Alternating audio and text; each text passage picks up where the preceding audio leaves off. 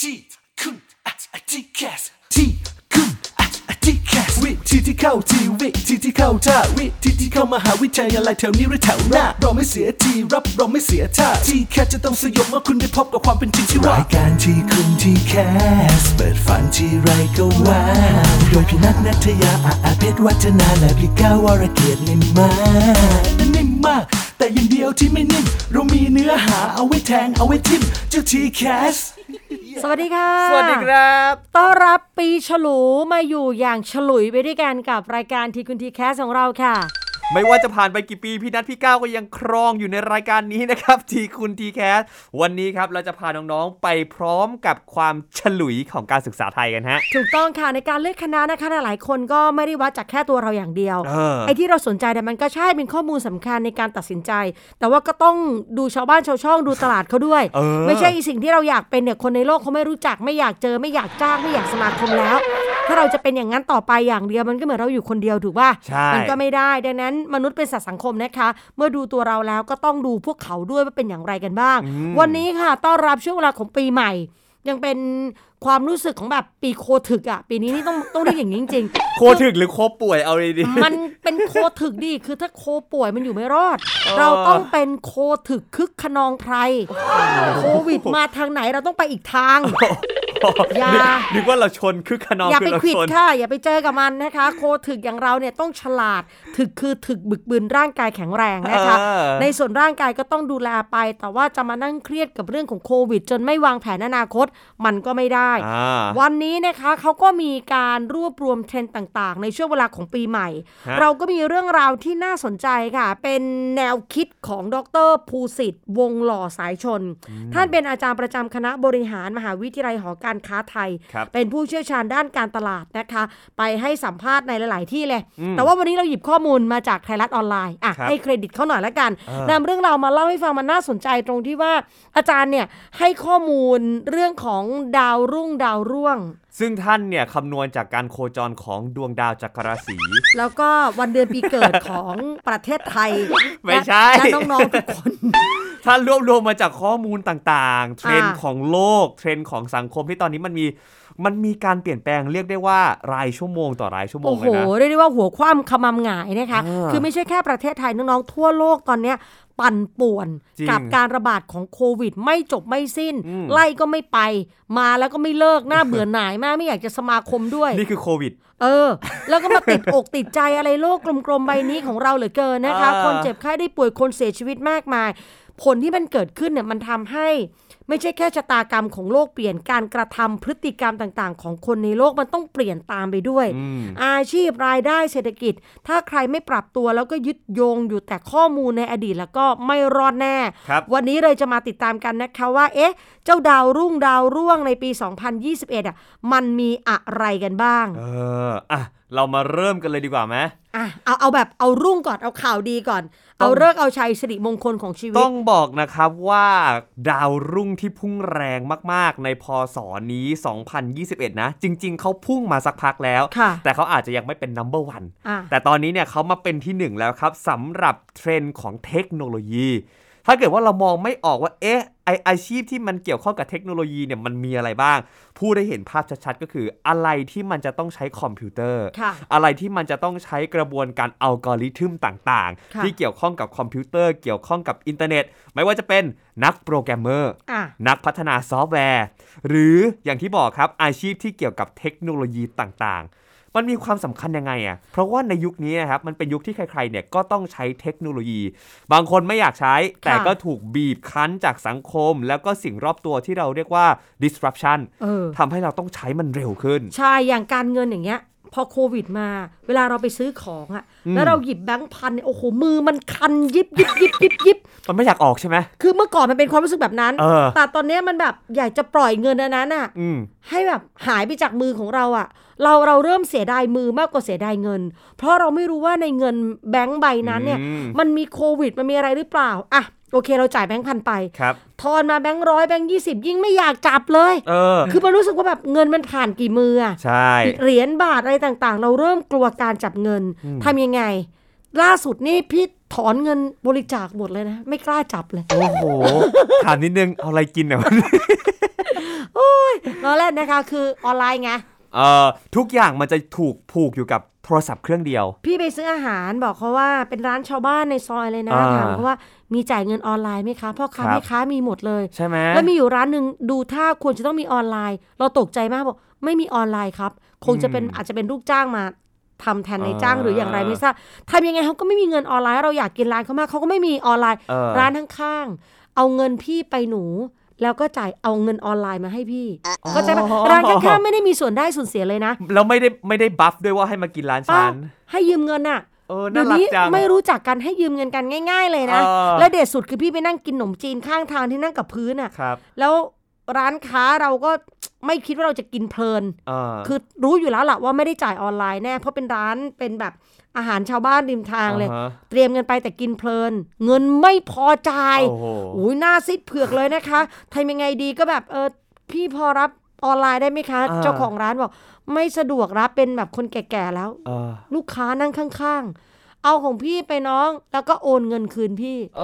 อ เอ้ย คือแบบ เอ้ย กินง่ายอยู่ง่ายขนาดนี้ เนาะ งั้นกินต่อสิครับ รออะไร ก็สั่งเพิ่มมาอีกแล้วก็ยืมเงินเขา ต้องบอกพี่อย่าเพิ่งพี่อย่าเพิ่งเสร็จด้วยนะ พี่ เอ ต้อง อ นั่งกิน แล้ว ก่อ ยื น มเงินพี่เอามาเลยค่ะ 3 0 0 500 เอา เอ เอา อ เอาเกินมา แล้วเราก็โอนให้เขา ใช่ ไม่รู้จักกัน เออ รับเงินการบอกเลขที่บัญชีเดี๋ยวนี้เป็นเรื่องปกติ เนาะเมื่อก่อนเนี่ยเราโบราณเราจะให้เลขที่บัญชีกับใครมันดูน่ากลัวไง โอ้โห อุ๊ย ตื่น ใคร เต้น ใครจะมาเอาอะไรของเราไปได้หรือเปล่า เพ เอ ราะ อ เราจะรู้สึกว่ามันคือเงินของเราทั้งชี หา วิ ย ต ใจ ที่อยู่ ไม่ออก ใก้ 3 วัน น่ะ น่ะ ใช่ไหม เดี๋ยวนี้บอกไปไม่กลัวมันไม่มีอะไร เออคือ ใน อยาก นั้นมันเหลืออะไรไม่ คือ มาก อยากบอกเพื่อที่เอ้ยใครใจดีก็โอนกลับมาให้หน่อย เออเราเราเน้นเราเน้นอินพุตนะคะเราเน้น เอออิ อินพุตที่จะเข้ามาหาเรา ดังนั้นแล้วโลกเปลี่ยนแน่นอนค่ะคำว่าเทคโนโลยีอย่าไปมองถึงแค่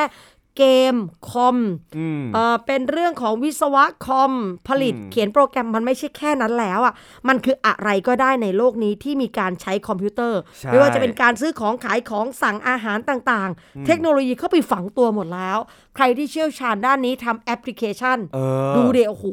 เพียบเลย ใช่ แล้วจริง ๆ นะ เราจะเห็นว่าเทรนด์เรื่องของเทคโนโลยีเนี่ยมันมาแรง โดยเฉพาะย้อนกลับไปเรื่องเกมก็ได้ ค่ะ คุณพ่อคุณแม่หลายคนอาจจะอย่างพี่ก้าวเห็นประสบปัญหาเหมือนกันมีน้องคนหนึ่งค่อนข้างที่จะเล่นเกมบ่อย ค่ะ เขาก็เหมือนเป็นผู้ใหญ่จะมองว่าติดเกม แต่เด็กเขาก็จะมีเหตุผลว่า เฮ้ยที่เขาเล่นเกมไปเนี่ยเขาก็เล่นเพื่อความสนุกสนาน แล้วก็บางทีเขาหาเงินได้จากการเล่นเกมของเขา และตอนนี้หลาย ๆ มหาวิทยาลัยก็เกิดคณะใหม่ขึ้นมา เป็นคณะ e-sport บ้าง ค่ะ เป็นคณะแบบอะไรเกมดีไซน์อะไรก็แล้วแต่ทำให้เห็นนะครับว่าเทรนด์ของโลกมันเริ่มเปลี่ยนแล้ว แล้วคุณพ่อคุณแม่ถ้าเกิดว่าสามารถสนับสนุนลูกให้ถูกทางได้ มีการจำกัดการเล่นเกม หรือส่งเสริมเขาในเรื่องของการเล่นเกมให้มาเป็นนักโปรแกรมเมอร์หรือพัฒนาเกม เชื่อไหมครับว่าพูดเลยนะ แล้วก็เป็นการการันตีจากพี่ก้าวเองแล้วกันนะไม่เกี่ยวกับใคร ว่าต่อไปเนี่ยมันจะสร้างผลกำไรแล้วก็อนาคตให้กับน้องๆค่อนข้างดีเลยทีเดียว เพราะฉะนั้นลองลองเปิดใจเพราะตอนเนี้ยโลกมันเปลี่ยนแปลงทุกวันนะฮะ มาดูอาชีพมาแรงอันดับ 2 ก็ต้องเกี่ยวกับอาชีพอีคอมเมิร์ซนะคะ อืม คือการขายของออนไลน์ทั้งหลายแหละ อ่า ซึ่งที่ผ่านมาก็เติบโตสูงอยู่แล้วนะคะ ครับ จากเดิมเนี่ยเราเคยมีหน้าร้านมีตลาด อืม โควิด ตลาดก็ต้องปิด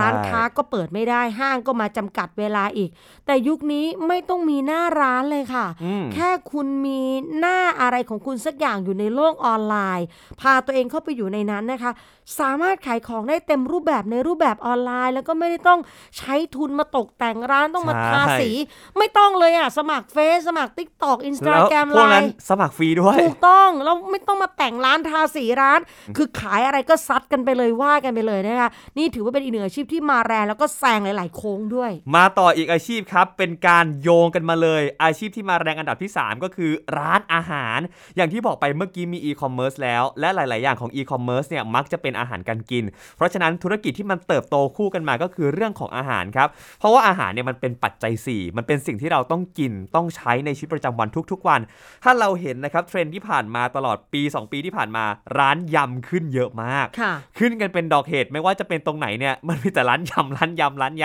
ำนะครับอาจจะเป็นกระแสที่ทำให้คนเนี่ยหันมาบริโภค เพราะฉะนั้นเนี่ยถ้าเกิดใครรู้สึกว่ามีฝีมือการทำอาหาร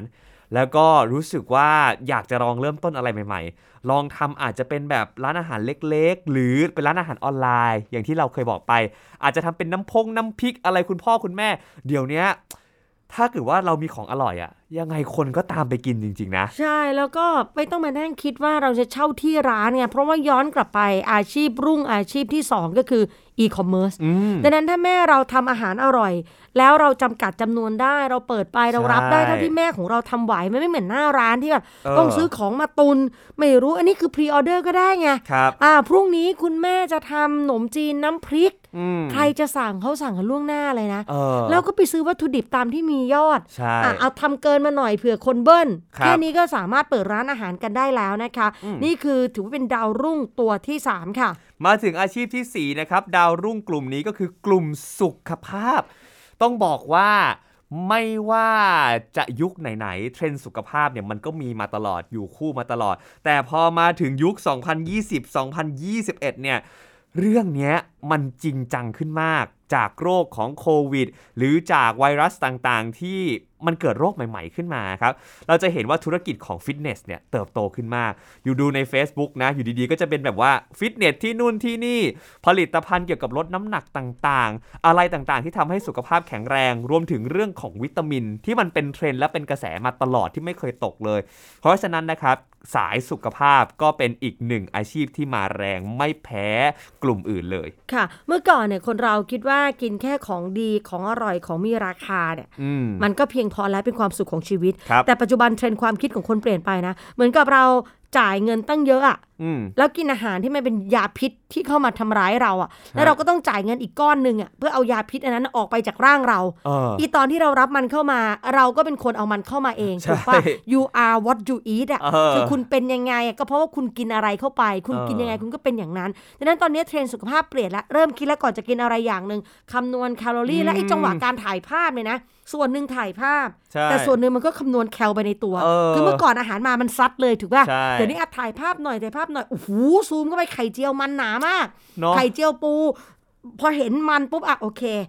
ซับโน่นซับนี่นะคะ อันนี้แหละใครที่จะทำเรื่องธุรกิจสุขภาพตอนนี้มาแน่นอนนะคะ นี่คือเบอร์ซี เอออ่ะเสริมนิดนึงถ้าเกิดว่ายังไม่เห็นภาพชัดเจน ให้ดูว่าผลิตภัณฑ์ต่างๆ ที่มันเคยเป็นของที่เรารู้สึกว่ามันเป็นสิ่งไม่ดีต่อร่างกายเช่นน้ำมงน้ำมัน อืม หรือว่าขนมขบเคี้ยวเนี่ยเดี๋ยวเนี้ยเขาเริ่มจะมีแบบว่าตราสัญลักษณ์เพื่อสุขภาพ ใช่ เขาลดปริมาณไขมันเขาใช้น้ำมันที่ทอดอีกแบบหนึ่งเห็นไหมครับว่าเทรนด์นี้มาแรงมาก ถูกต้องค่ะ มาต่อที่ดาวรุ่งที่รุ่งมากๆ ในกลุ่มสุดท้ายนะครับ ใครจะไปคิดว่าเขาจะมาเหมือนกัน นั่นก็คือดาวรุ่งด้านการเกษตรประยุกต์ ใช่ คือประเทศไทยเนี่ยเป็นครัวของโลกจริง ๆ นะ คือเรื่องการประมง เรื่องการเกษตร เรามีทรัพย์ในดินสินในน้ำเนี่ยมากมายจริง ๆ นะคะ แล้วเราก็สามารถเล่นแร่แปรธาตุนำวัตถุดิบเหล่านั้นเนี่ยมาประยุกต์ทำโน่นทำนี่ ครับ อย่างตอนนี้เวลาเราไปเที่ยวต่างจังหวัดเมื่อก่อนเลยเนี่ยนะ เวลาไปเที่ยวต่างจังหวัดก็จะเป็นสถานที่ท่องเที่ยว อืม ลิสต์มาเลยว่าเราจะไปไหนปัจจุบันรายทางอ่ะมีแต่ร้านกาแฟ ใช่ แล้วปัจจุบันนี้เราไปเที่ยวอะไรมันน่าแปลกใจมากไปถึงแม่ฮ่องสอนไปเที่ยวร้านกาแฟแม่ฮ่องสอน ไปถึงเชียงรายไปเที่ยวร้านกาแฟเชียงราย เออ หน้าปากซอยบ้านก็มีร้านกาแฟ คือ แต่มันคนละฟิลอะ สุดท้ายเนี่ยคนไม่ได้ไปชิมกาแฟนะ แต่เสน่ห์ของร้านกาแฟมันคือบรรยากาศที่เขาถูกสรรสร้างขึ้นมา กาแฟอร่อยเลยอะ เออ บางทีกาแฟแล้วกาแฟแพงด้วยนะ ใช่ ไม่ได้ถูกนะ บางที่แก้วละร้อยกว่าบาทนะคะ ใช่ แต่ก็ต้องยอมรับว่าเขาจ่ายกาแฟหลักร้อย เราได้ชมวิวหลักล้าน เออ นั่งอยู่บนยอดเขาปีนอยู่ไปบนปลายยอดหญ้าต้นไม้ คือ มีหมอกพัด โอ้โห เขาสรรสร้างกันจริง ใช่ค่ะ นะครับอ่ะถ้าเกิดเราดูมาจากกลุ่ม 5 อาชีพที่มันเป็นดาวรุ่งแล้วเนี่ย ถ้าลองแยกออกมาเป็นสาขาหรือมาเป็นคณะเนี่ย เราจะเห็นได้ว่า 1 เลยที่มาแรงก็คือสาขาวิชาที่เกี่ยวข้องกับเทคโนโลยีต่างๆนะครับ อาจจะเป็นพวกวิทย์เอ่อวิทยาการคอม วิศวะคอม มีแหละไหมพี่นัทแอนิเมชันต่างๆ ถูกต้องค่ะ หรือว่าคอมพิวเตอร์ประยุกต์นะคะ อ่าร วมไปถึงการที่น้องเรียนคณะอะไรก็ตามอ่ะ แล้วใช้คอมพิวเตอร์ใช้เทคโนโลยีเป็นเครื่องมืออเช่น สมมุติเราเรียนทางด้านนิเทศศาสตร์ทางด้านสื่อมวลชน ครับ เราจะเป็นนักคิดนักเขียนอย่างเดียวไม่ได้ละ ก็ต้องเอาเทคโนโลยีมาใส่ ดังนั้นสรุปก็คือว่าเรียนที่เป็นคณะโดยตรงกับด้านเทคโนโลยีด้วยส่วนหนึ่ง กับส่วนที่สองคือเรียนสาขาที่คุณชอบนั่นแหละ แต่นำเทคโนโลยีมาสมาร์ทสนธิอ่ะ เออ ผสมผสานกับไอ้คณะที่คุณกำลังเรียนอยู่ ให้มันกลายเป็นคำใหม่ ให้มันเป็นไลฟ์สไตล์ใหม่ ที่ตอบโจทย์ในยุค disruption และยุคของ new normal ค่ะ ใช่ครับ แล้วในกลุ่มที่ 2 ถ้าเกิดว่าแยกเป็นคณะเนี่ยพี่ก้าวว่ามันจะต้องเป็นคณะเกี่ยวกับอาหาร โภชนาการต่าง อือฮึ ๆนะอาจจะเป็นพวกเขาเรียกอะไรเหมือนฟู้ดด ดีไซน์หรืออาจจะเป็นคณะที่มันดูแลเรื่องของภาพรวมทางอาหารต่างๆ วิทยาศาสตร์การอาหาร ค่ะ อะไรแบบเนี้ยมีหมดนะครับ แล้วก็นอกจากนั้นสายสุขภาพ ก็ไม่ว่าจะเป็นคุณหมอพยาบาล ไม่ว่าจะเป็นเอ่อเภสัชไม่ว่าจะเป็นเรื่องของสุขภาพต่างๆ ทั้งหมดเลยอะทันต ค่ะ กงทันตกรรมจริงๆเกี่ยวหมดเลยนะ เกี่ยวหมด แล้วก็วิทยาศาสตร์ทางอาหารอะไรก็ยังสามารถอยู่ในในอาชีพนี้ได้ และสุดท้ายมาในด้านของการเกษตร ใครจะไปคิดว่าคณะเกษตรเดี๋ยวนี้มาแรง เพราะอย่างที่บอกว่าทุกๆ คนเนี่ยมันต้องบริโภคไงมันต้องกินเข้าไปทุกวัน และทั้งหมดนี้นะคะคือส่วนที่เป็นภาคของดาวรุ่ง เออ แต่เมื่อมีดาวรุ่งแล้วก็ต้องมีสิ่งที่เราต้องระวังด้วยว่าเอ๊ะ อ่า อะไรมันจะร่วง แต่อย่าไปกังวลนะคะถ้าสิ่งที่ร่วงนั้นมันเป็นสิ่งที่เรารัก เราก็แค่นำไอ้สิ่งที่มันรุ่งข้างบนนั่นน่ะ ครับ มาประกบมาเคียงข้าง ให้สิ่งที่ร่วงนั้นเนี่ยมันยังไม่ร่วง อืม แต่ถ้าคุณไม่ไหวตัวหรือว่าไม่ตั้งรับให้ทัน เราไม่นำเทคโนโลยีเข้ามาเป็นตัวช่วย มันร่วงแน่นอนนะคะ ใช่ ตัวที่หนึ่งเลยค่ะ อาชีพที่เกี่ยวกับพี่นัทโดยตรงเลย นั่นคืออาชีพสื่อแต่บอกว่าเป็นสื่อแบบออริจินอลคือพวกสื่อดั้งเดิม อืม เช่นหนังสือพิมพ์ วิทยุโทรทัศน์โอ้โหพวกนี้เหนื่อยมาก ๆ นะคะ ถ้ายังใช้แนวทางเดิม ๆ การทำข่าวแบบเดิม ๆ มันไม่ทันแล้ว อ่ายุ ยุคนี้เนี่ยมือถือหนึ่งเครื่องอยู่ในที่เกิดเหตุ เขาไม่มีเวลาปั้นโปรดักชันเลยนะคะ ยื่นปุ๊บ ถ่ายปั๊บ ส่งโป้ง อืม กล้องกว่าจะขอเบิกอ่าช่างภา พ ได้คิว จองรถ เออ นักข่าวคนไหนไปกับเรา ขึ้นรถใครครีเอทีฟเขียนสคริปต์ไปในรถ ไปถึงที่ข่าวออกไปหมดแล้ว ใช่ คือช่องอื่นเนี่ยหรือว่าการนำเสนอในรูปแบบอื่นต้องบอกว่าเขาเน้นแบบออนไลน์ เพราะฉะนั้นถ้าเกิดว่าสื่อยังทำแบบเดิมๆอยู่ หรือว่าถ้าไม่มีการปรับตัวมันก็อาจจะกลายเป็นดาวร่วงได้นะครับ ใช่แล้ว มาถึง ค่ะ อันดับที่ 2 ในกลุ่มดาวร่วงที่น่าเป็นห่วงเหมือนกัน คือต้องขออนุญาตว่าเป็นกลุ่มอาจารย์ตามมหาวิทยาลัยต่างๆทำไมถึงได้รับผลกระทบ เนื่องว่าในยุคนี้ครับมันเป็นการเรียนแบบออนไลน์เนาะ ใครๆ ก็จะแบบว่าต้องเข้าแอปพลิเคชันต่างๆ เพื่อเช็คชื่อสวัสดีครับมาครับ อาจจะอยู่บนเตียงแล้วสวัสดีครับ สวัสดีค่ะกันอยู่ก็ได้ เพราะฉะนั้นนะครับอาชีพนี้ก็ถือเป็นอีกหนึ่งอาชีพที่มีความเสี่ยงเหมือนกัน อีกอย่างหนึ่งก็คือน้องๆ เนี่ยสามารถหาแหล่งเรียนรู้ได้จากหลายทาง ค่ะ มันไม่เหมือนเมื่อก่อนที่มันไม่ค่อยมีอินเทอร์เน็ต หรือ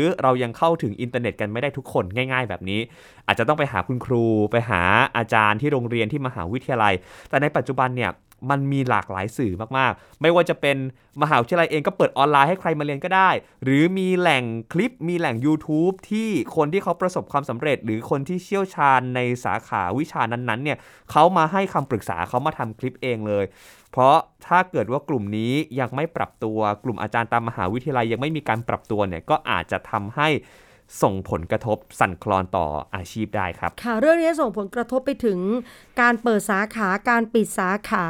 เรื่องของการออกแบบหลักสูตรในมหาวิทยาลัยไทยด้วยนะคะ เพราะว่าเด็กเองเนี่ยรุ่นใหม่ๆ ก็เริ่มให้ความสำคัญกับปริญญาลดลงและเรียนเป็นเซอร์ติฟิเคเป็นประกาศนียบัตรเรียนเป็นเรื่องๆ ครับ อในการเรียนเพื่อได้ปริญญาหนึ่งใบต้องยอมรับว่า เขาต้องเอาเวลาของเขาอะไปแลกกับความรู้ในบางเรื่องที่เขาอาจจะไม่ได้สนใจ อืม เพราะว่าในแต่ละชั้นปีมันก็มีหลายวิชา ครับ คนออกแบบหลักสูตรมองว่ามันเป็นพื้นฐานสำคัญจะเป็นต้องรู้ แต่มันไม่ได้การันตีว่าเด็กทุกคนจะรักหรือชอบในวิชานั้น ใช่ ความจำเป็นแต่เด็กถ้าไม่สนใจ เขาจะรู้สึกว่าเฮ้ยเขาเอาเวลาของเขาไปเรียนในสิ่งที่เขาไม่ได้สนใจ ไม่ได้จะต่อยอด แต่ในหลักสูตรมันจะเป็นต้องมี ใช่ ผลที่มันเกิดขึ้นคือ เด็กจะรู้สึกหวงเวลาของตัวเองมาก แล้วเขาจะเลือกเอาเวลาของเขาอะไปใช้กับสิ่งที่เขาชอบ สนใจ ซื้อเท่านั้นดังนั้นเวลาเรียนของเขาจะสั้นลง ฮะ เพราะว่าเขาจะเรียนแค่เรื่องที่เขาสนใจ ยกตัวอย่างเช่น อยากเรียนภาษาอังกฤษก็เรียนคอร์สออนไลน์ไง อืม อยากพูดก็เรียนพูด ก็ไม่อยากเรียนแกรมมาก็คือไม่เรียนแกรมมาไง เออ แต่ถ้าเข้าทางด้านอักษรศาสตร์ ยังไงคุณก็หนีไม่พ้นนะ ครั คะ บ หรือแม้แต่การพูดเขาก็มีเฉพาะกลุ่มไปเลยนะ พูดเพื่อด้านโน้น พูดเพื่อด้านนี้ ต้องการสกิลระดับไหนมันกำหนดได้ แต่อยู่มหาวิทยาลัยคุณจะเป็นสกิลระดับล่าง คุณก็เป็นฐาน เออ ให้คนอื่นเขามีเกรดที่สูงกว่าคุณ ตอนนี้เทรนด์ของการมองเรื่องการศึกษาเริ่มมองเรียนสิ่งที่นำไปต่อยอดได้ ดังนั้นมหาวิทยาลัยไทยต้องปรับตัว รวมไปถึงคณาจารย์แล้วเราจะสังเกตว่าพอมีโควิดอะความน่ารักของอาจารย์ก็คือท่านก็นั่งสอนออนไล น์ บางท่านก็ใส่กางเกงขาสั้นโพสต์ จริง โพสเฟซบุ๊กน่ารักมาก เลยนะ ท่อนบนเท่เลย ท่อนบนเป็นสูตรนะ อ่าข้างล่างใส่กางเกงขาสั้นไป แล้วก็ลงทุนทำสตูดิโอของตัวเอง นี่คือ เออ ตัวอย่างของหลาย ๆ ท่านที่ปรับตัวนะคะ ครับ อ่ะอันนี้ถ้าปรับตัวพี่นัทว่าก็อยู่รอด เพราะยังไงนะ พี่ก็เชื่อว่าคนที่เขาเป็นครูบาอาจารย์อะเรียนมาขนาดนี้อะถ้าเราทำให้คนกลุ่มเนี้ย ผลิตคอนเทนต์ได้ เนาะ มันเจ๋งกว่าคนที่ทำคอนเทนต์แต่กลวงอะ่ะ ใช่ คือโอ้โหทำคอนเทนต์ดีมากเลย เก่ง เออ เทคโนโลยีแต่กลวงคือไม่เคยเรียน อ่านจาก Google แล้วก็เอามาโปะ เขาเรียก แปะ ว่า ปะเล่า ความ เรื่อง ความลึกของศาสตร์ด้านนั้นเนี่ยมัน ใช่ มันคงลึกไม่เท่ากันหรอกเนาะ ใช่ สำหรับคนที่เขาเรียนมา4ี่หปีกับว่า ไปไปเขาเรียกพลุกพักรักจำมาอะไรเงี้ย แต่ว่าถ้ากลุ่มเนี้ยสามารถปรับตัวได้นะ โอ้โห พี่นัทว่ามันสนุกนะ ใช่ เราเซิร์ชใน Google ใน YouTube แล้วโอ๊ยอาจารย์คนนี้เราสอบไม่ติดอะไม่ได้เรียนกับท่าน เออ แต่ท่านมาอยู่ใน YouTube ตรง ที่ ห แบ น้า บใค เรา ร อะ ใครก็เรียนได้ เอ อะไร อ เงี้ย ไม่ต้องอยู่คณะนี้ก็ได้เรียนกับอาจารย์ท่านนี้เหรอนะคะ อันดับ 3 นะคะที่ว่ากันว่าจะเป็นตัวร่วงอีกหนึ่งตัว นั่นคืออาชีพที่เกี่ยวข้องกับค้าปลีกตามห้าง อืม ก็มันไปเจออีคอมเมิร์ซเข้าไปไง เออ โอ้โห แบงค์ต่างๆ ร้านอาหารต่างๆ เดี๋ยวนี้ไม่ต้องเปิดในห้างแล้ว เออ ทำนอนอยู่บ้าน เดี๋ยวเงินเข้า เดี๋ยวเงินออก นอนนอนอยู่กริ้ง นี่ อา แล้ว หาร ก็ มาส่ง จะบอกว่าไอ้ธุรกิจแบงค์เนี่ยเมื่อก่อนถ้าย้อนกลับไป ลูกบ้านไหนได้ทำงานแบงค์ ค่ะ เป็นไง ถือว่า โอ้ โอ้ โห โห เท่ ที่หนึ่ง ใช่ ถือว่าแบบมั่นคงแล้ว แต่รู้ไหมครับว่าที่ผ่านมาเปอร์เซ็นต์ของการปิดแบงค์แล้วการที่พนักงานแบงค์โดนออกจากงานน่ะเยอะมาก เหมือนจริง ๆ แล้วแบงค์เองก็มีการปรับตัวไปในทางออนไลน์ เราจะเห็นแอปพลิเคชันโมบายแบงกิ้งต่างๆนะครับไอ้พวกนี้แหละพอมันสร้างขึ้นมาแล้ว มันทำให้ ไอ้พวกสาขาแบงก์ต่างๆ มันไม่มีความจำเป็น แล้วก็ลดพนักงานลง อาชีพไหนที่เคยเป็นอาชีพที่รู้สึกว่า เฮ้ย มันมั่นคง มันแข็งแรง มันรอดแน่นอน ถ้ามันไม่มีการปรับตัว หรือถ้าเกิดเขาปรับตัวแล้ว มันอาจจะส่งผลกระทบต่อคนในอาชีพนั้นได้นะครับ อย่างเช่นแบงก์เนี่ย มันเป็นเรื่องที่เห็นได้ชัด นอกจากนั้นอย่างที่พี่นัทบอกว่าร้านอาหารในห้าง ที่ตอนนี้คนแทบจะไม่เดินห้างแล้วอะ่ะ ไหนจะมีเรื่องของโรคโควิด ไหนจะกลัวว่าจะมีการเกิด เอ่อ การโจรกรรมอะไรต่างๆ ที่เกิดขึ้นในห้าง เพราะฉะนั้นอยู่บ้านสบายกว่า มีมือถือเครื่องเดียวก็สามารถที่จะเอาทุกอย่างที่อยู่ในห้างเนี่ยมาอยู่ที่บ้านตัวเองได้แล้ว นี่เป็นอีกหนึ่งอาชีพดาวร่วงนะครับ และมาถึงอาชีพทีสี่4 กันบ้างครับ อาชีพนี้คือร้านค้าหาบเร่แผงลอยหรือพวกสตรีทฟู้ด ค่ะ จริง ๆ แล้วพอเราฟังเนี่ยเขาไม่น่าจะกระทบนะ อืม ทำไมเขาถึงจะต้องกระทบฮะ เพราะว่าไม่มีใครออกไปเดินซื้อของกันเยอะแล้วครับ นั่นไง เดี๋ยวเนี้ยอย่างที่บอกว่าเขาซื้อออนไลน์กันหมด เขาผ่านแอปพลิเคชันกันหมด จะออกไปข้างนอกทีหนึ่งอ่ะมันต้องคิดหนักแล้วว่าว่าเฮ้ยเราจะซื้ออะไรเราจะไปยังไง บางทีพอไปถึงปุ๊บอ้าวร้าน ร้านสตรีทฟู้ดบางทีมันคาดเดาไม่ได้ว่าวันนี้ไปเปิดไม่เปิดอะไรอย่างเงี้ย เพราะว่าเจ้าของเองก็อาจจะเปิดตามใจตัวเองมากขึ้น เพราะฉะนั้นถ้าเกิดว่าเหล่าร้านสตรีทฟู้ดหรือหาบเร่แผงลอยพวกนี้ ไม่ลองปรับเปลี่ยนวิธีการเข้าไปอยู่ในโลกออนไลน์เนี่ย ก็อาจจะทำให้ไม่รอดได้เหมือนกัน จริง ๆ สงสารพวกพ่อค้าแม่ค้าหาบเร่เหมือนกันนะ จริง ๆ เป็นของโปรดพี่เลยนะ เนาะพวก คือ แบบว่าที่เขาแบบมีอะไรนะไข่มี อ อะไร ร่อย พวก นะ นั้น พี่ น่ะ แก้ว เอ คือ อเขาเขาชำนาญเขาขายไม่ได้หลายแบบเหมือนร้านอาหารน่ะ อืม แต่ลองไปกินอาหารชาวบ้านอาหารสตรีทฟู้ดเนี่ยเขาเขาทำอร่อยนะ แต่ว่าก็ต้องปรับในเรื่องของความสะอาดด้วยนะ เออก็จง เพราะว่ามันน้ำมันก็ไม่มีร้านค้าในร้านอาหารเนี่ยมันยังมีน้ำล้างถูกไหม อืม มีแอลกอฮอล์แต่ว่าสตรีทฟู้ดเนี่ยหลายๆร้านเริ่มพัฒนานะ ขายผัดไทยข้างทางก็มีเจลอะเจลอะใส่ใส่ถุงมือใส่ต่างๆ มากมายนะคะ เออ ก็ลองดูค่ะว่าในแต่ละอาชีพเนี่ยสัญญาณการร่วงอ่ะมันมีก็จริง แต่ถึงอย่างไรก็ตามมันน่าจะปรับตัวเองได้ถ้าใช้เทคโนโลยี อืม เช่นเดียวกับอันดับที่ 5 ที่เขาว่ากันว่าก็ก็มีส่วนจะเป็นดาวร่วงเหมือนกัน ฮะ นั่นคืออาชีพสปา เนอะ ที่มันต้องใช้เวลาอยู่กับสถานที่นั้นนานๆน่ะ อืม นวดหน้า อบไอน้ำขัด อ่าฮะ ตัว คือมันต้องสัมผัสร่างกายกันและกันเป็นหลัก ครับ แล้วไออาชีพเนี้ยมันพ่วงเกี่ยวกับเรื่องการท่องเที่ยว อ่า ถ้ายังมีโควิดแบบเนี้ยเราก็ไม่มีนักท่องเที่ยว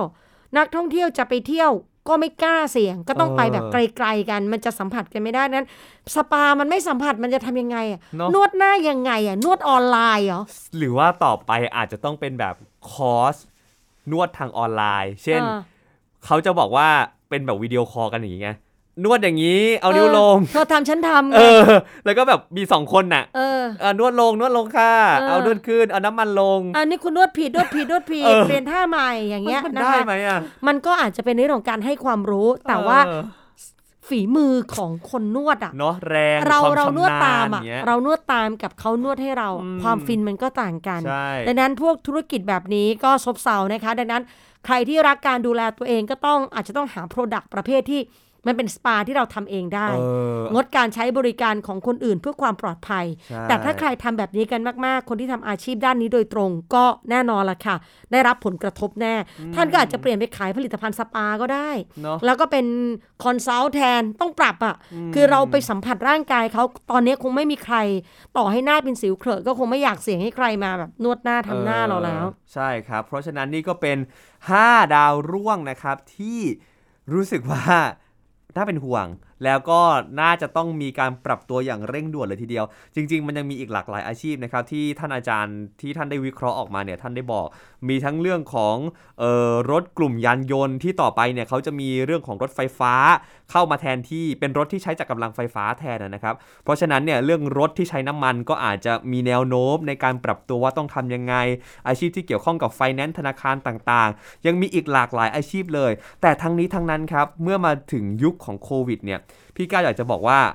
ไม่มีอะไรแน่นอนจ ใช่ ริง ๆ ไม่มีอะไรเที่ยงแท้จริง ๆ เลย บางอาชีพที่เรารู้สึกว่าโอ้โห ไม่มีทางที่เขาจะตกอับอะหรือไม่มีทางที่เขาจะไม่มีงานทำวันนี้มันเกิดขึ้นแล้วเนาะ ถูกต้อง หลา ค่ะ ย ๆ อาชีพมากๆเลย ดังนั้นอย่าประมาทนะคะกับการใช้ชีวิตรายได้หาเท่าไหร่ยังไม่สำคัญ เท่ากับสิ่งที่เหลือหลังจากหักรายจ่ายแล้วอะ่ะคือบางคนเนี่ยมีรายได้เยอะ แต่เขาก็สร้างรายจ่ายให้ตัวเขาเยอะ ใช่ สุดท้ายไอรายรับที่มันเหลือจริง ๆ ที่มันตัดค่าใช้จ่ายแล้วเนี่ย พอ มันไม่พอใช้นั่นสำคัญดูเงินคงเหลือในบ้านด้วยนะคะ อย่ามีความสุขตื่นเต้นกันแต่รายรับที่เข้ามา แล้วก็ระมัดระวังการใช้จ่ายอย่างรัดกุม น้องๆ ในการเลือกคณะข้อมูลเหล่านี้ฟังไม่ต้องไปตื่นตระหนก พี่นัทบอกแล้วว่าอาชีพอะไรที่มันร่วง ถ้าเรารัก เราจะไม่ยอมให้มันร่วงนะคะ อย่ายอมอย่างพี่นัทเนี่ยพี่นัทเป็นสื่อพี่นัทเห็นสถานการณ์สื่อพี่ไม่เคยยอมปล่อยให้สื่อร่วงเลยนะ อ่า เราก็ต้องปรับอย่างวิทยุอ่ะไม่รอดทีมงานก็ทำเป็นพอดแคสต์ ใช่ อ่ะมีซาวคลาวมีข้อมูลต่างๆ มีแพลตฟอร์มแอปพลิเคชันต่างๆ ที่เข้ามาช่วย อืม เนี่ย เราไม่ยอมใครที่ทำนวดทำสปา ก็ต้องหาทางรอดกันให้ได้ นี่คือกำลังใจจากพวกเราชาวรายการทีคุณทีแคสนะคะ และเชื่อมั่นว่าโควิดน่าจะทำให้เรา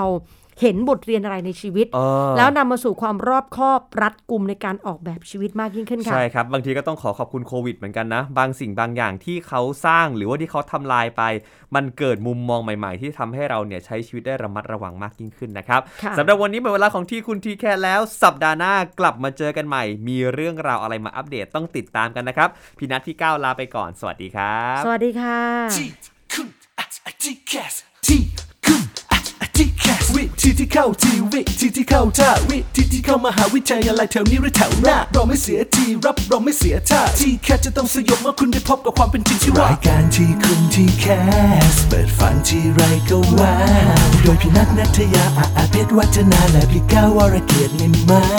กนิ่มมาก แต่อย่างเดียวที่ไม่นิ่มเรามีเนื้อหาเอาไว้แทงเอาไว้ทิมเจ้าทีแคส